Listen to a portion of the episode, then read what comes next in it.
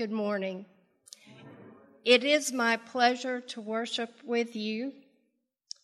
My name is Becky Memelar. I have worshiped with you before. It's been a while.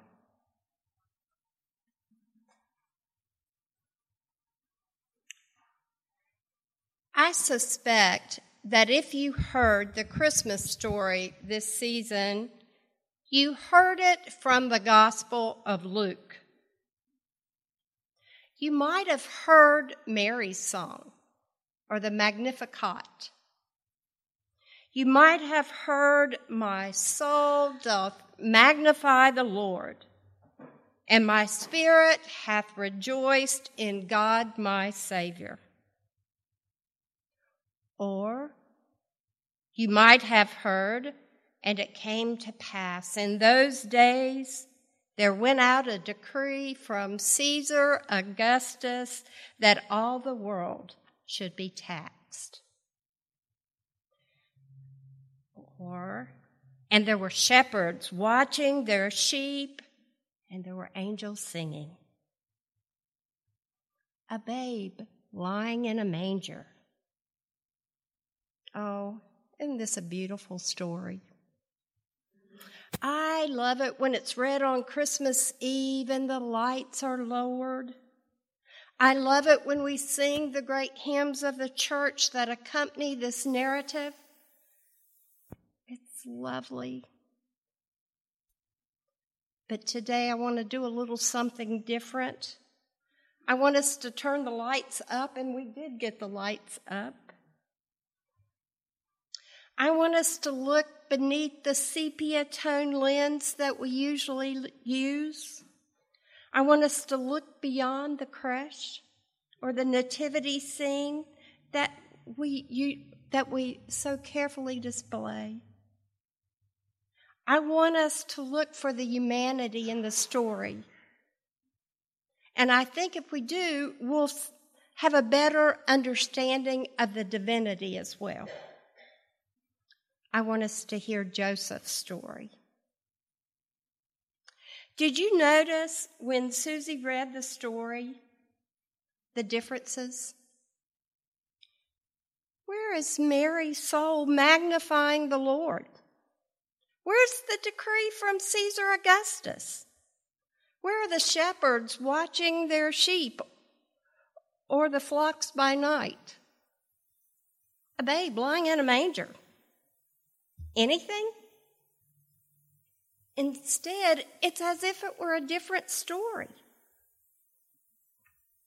Did you feel the anxiety in the story?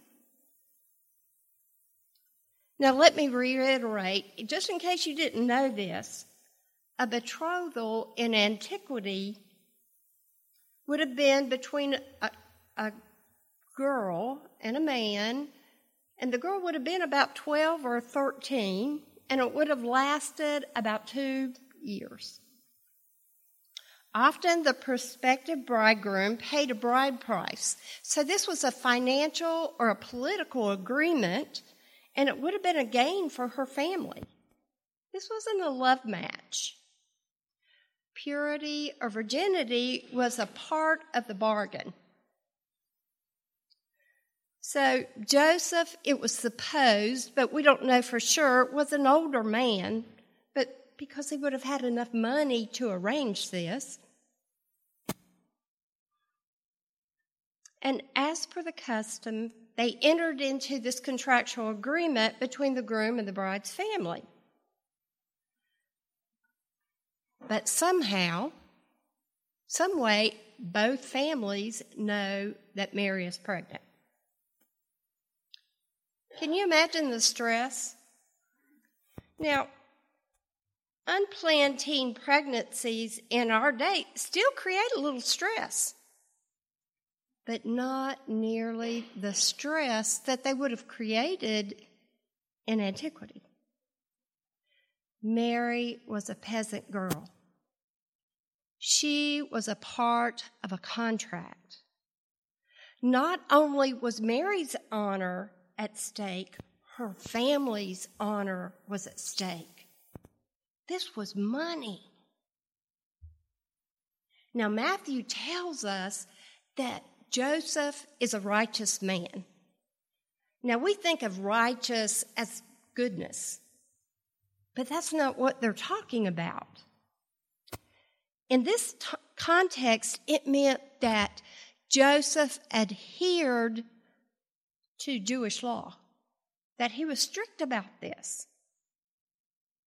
It meant that he followed it to the letter of the law. And he could have had Mary publicly disgraced. Literally, he could have had her stoned. Instead, he was going to have her quietly released. Now, in a small town, quietly released, think about that. Probably still wasn't going to be a good thing for her. But did you feel the rise of the stress in the story? Think about this more than the sepia tones that we hear the story in Luke. Think about this from a human perspective. Think about the stress of the story. Pregnancy, betrayal, financial loss, future plans. Think about Joseph. Children meant everything in antiquity. It was all gone for him. A divorce, that was disgraceful. There's real tension in this story. Now Joseph goes to sleep, and he's tossing and he's turning, and he finally goes to sleep. And an angel appears to him in a dream. And the angel tells him to take Mary, not to be afraid. Take her as your wife. To name him Jesus, because he will save his people. And when Joseph woke up, he did an unrighteous thing. He probably did the most unrighteous thing he had ever done. Instead of following the law, he followed the voice of an angel. Joseph took Mary as his wife without fear. And he named the child. That's just a little sentence. He named the child. Naming Jesus meant everything. It meant he assumed paternity. There weren't DNA tests back then. When he named Jesus, it meant he was the legal father. And if I had had Susie read one verse further up, we would have gotten into the begets, and that you would have noticed that Jesus' lineage was traced in Matthew back through Joseph. And Joseph, Jesus' Davidic lineage is traced through Joseph, even though Matthew tells us Joseph is not his biological father. It makes no difference. He is his legal father. Jesus becomes his heir. The scandal is gone within the community. I want you to think about that for a minute. Think about becoming the stepfather to Jesus. Think about that responsibility. My own husband is a stepfather. We've been married nearly 29 years, and I think he's probably one of the best ones around. My daughter's also a stepmother, and two of my daughters have a stepmother. And I know firsthand that step-parenting is a thankless job. You get all the responsibility, often a lot of the financial responsibility, very little say over the discipline. Any other step-parents in the room? Very little say over the discipline. Sometimes major decisions are made and your input isn't recognized. Often, no matter what you say or do, you're seen as the villain. Even if you pour out your heart and soul into the task. But think about Joseph. Think about being the stepfather to Jesus. Think about that task. Nowhere in any of the, in Luke or Matthew, does it mention that there was a midwife to deliver Jesus. So Joseph's calloused hands would have been the hands that delivered Jesus.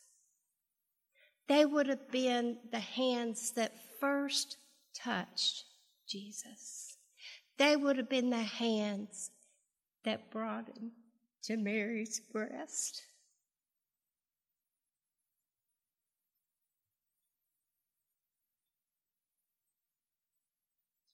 It would have been the eyes that he first peered into.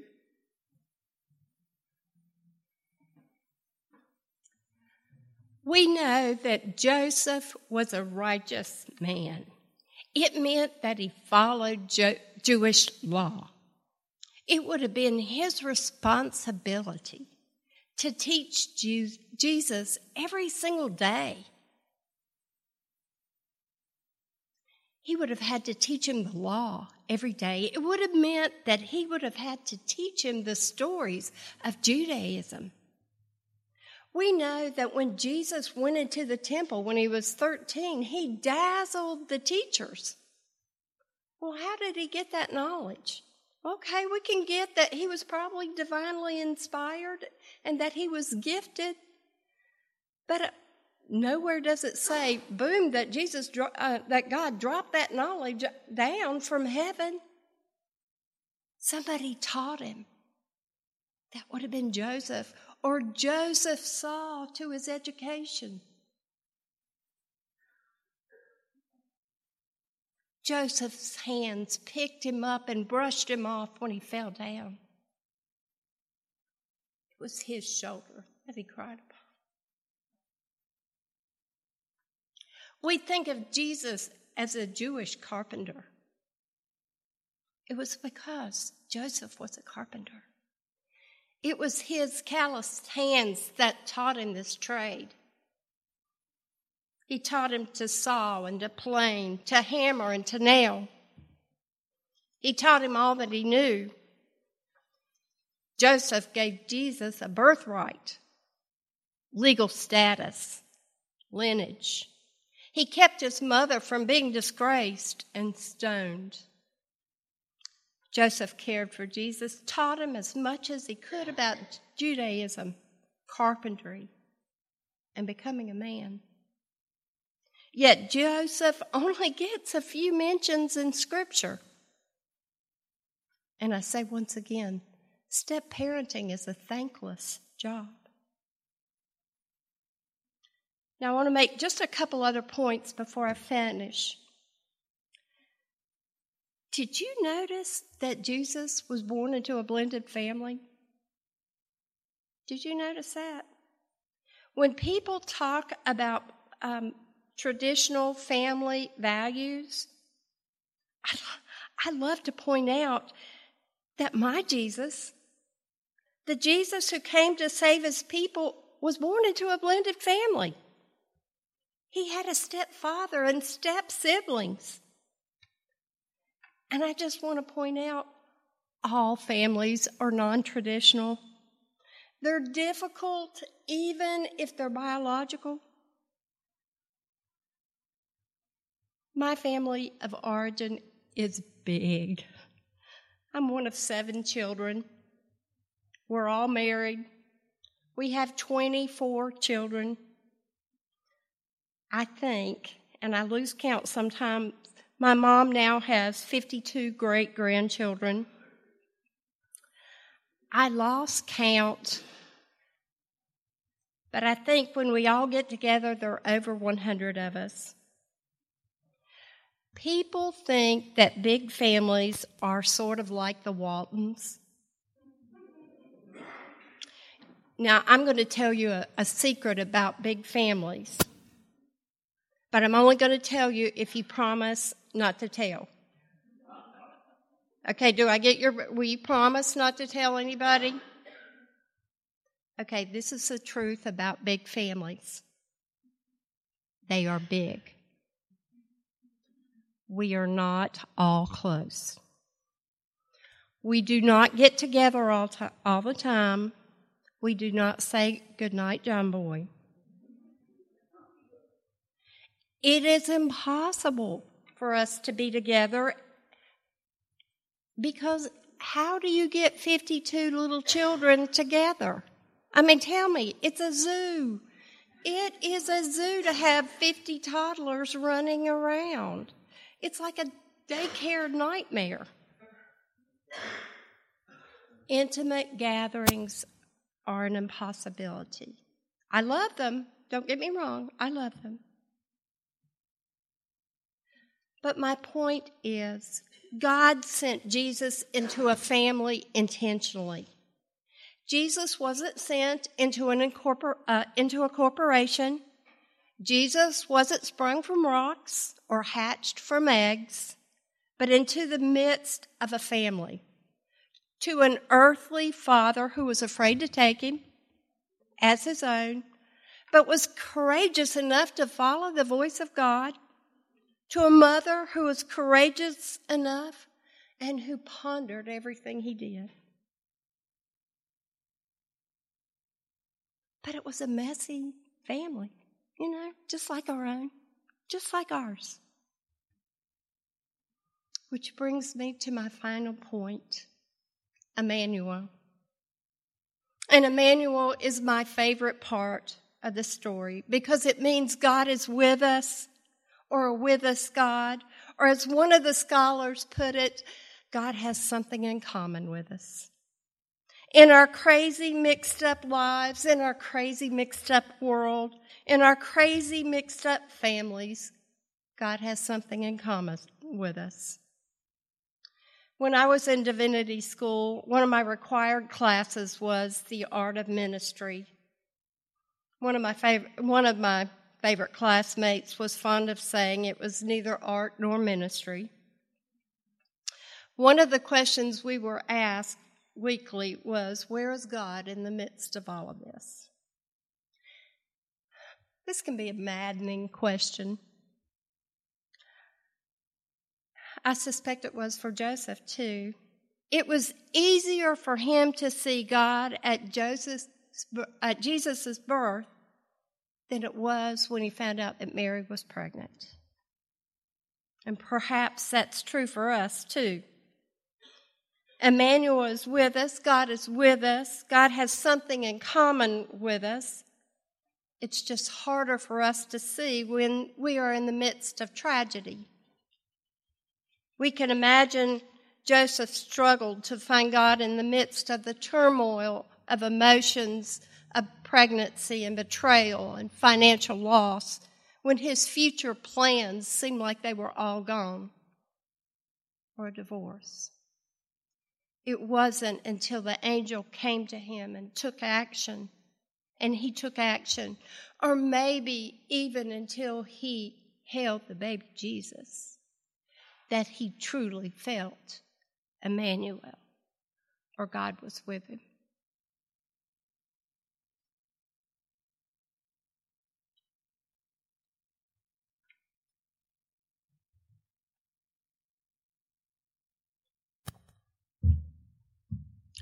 I don't know what brought you to Deep River today.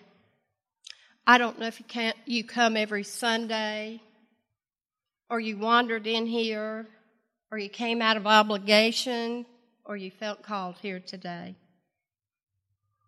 I do know that life is often messy, relationships are often messy and complex. Sometimes we're asked to do thankless tasks, and we barely get honorable mentions. Sometimes we never see the results of what we're asked to do. Sometimes it's hard to feel that God is with us in the midst of our messy lives. Sometimes it's hard to see the God of Jesus that lived in the sepia tones of long ago. But this is what I want you to know. If I put you to sleep during all of this, wake up for this. This is what I want you to know. No matter how complex your life is today, no matter what challenge you are facing, whether it's health, broken relationship, wealth, no matter what you are facing today, God is with you. You may not feel it in the midst of this tragedy. You may not feel it in the midst of the depression or the fog or whatever. But just look up. Look up to the eyes or the arms or the community that surrounds you. And you will find that God is there. God still has something in common with us. And that is the point of it all. Emmanuel. Amen.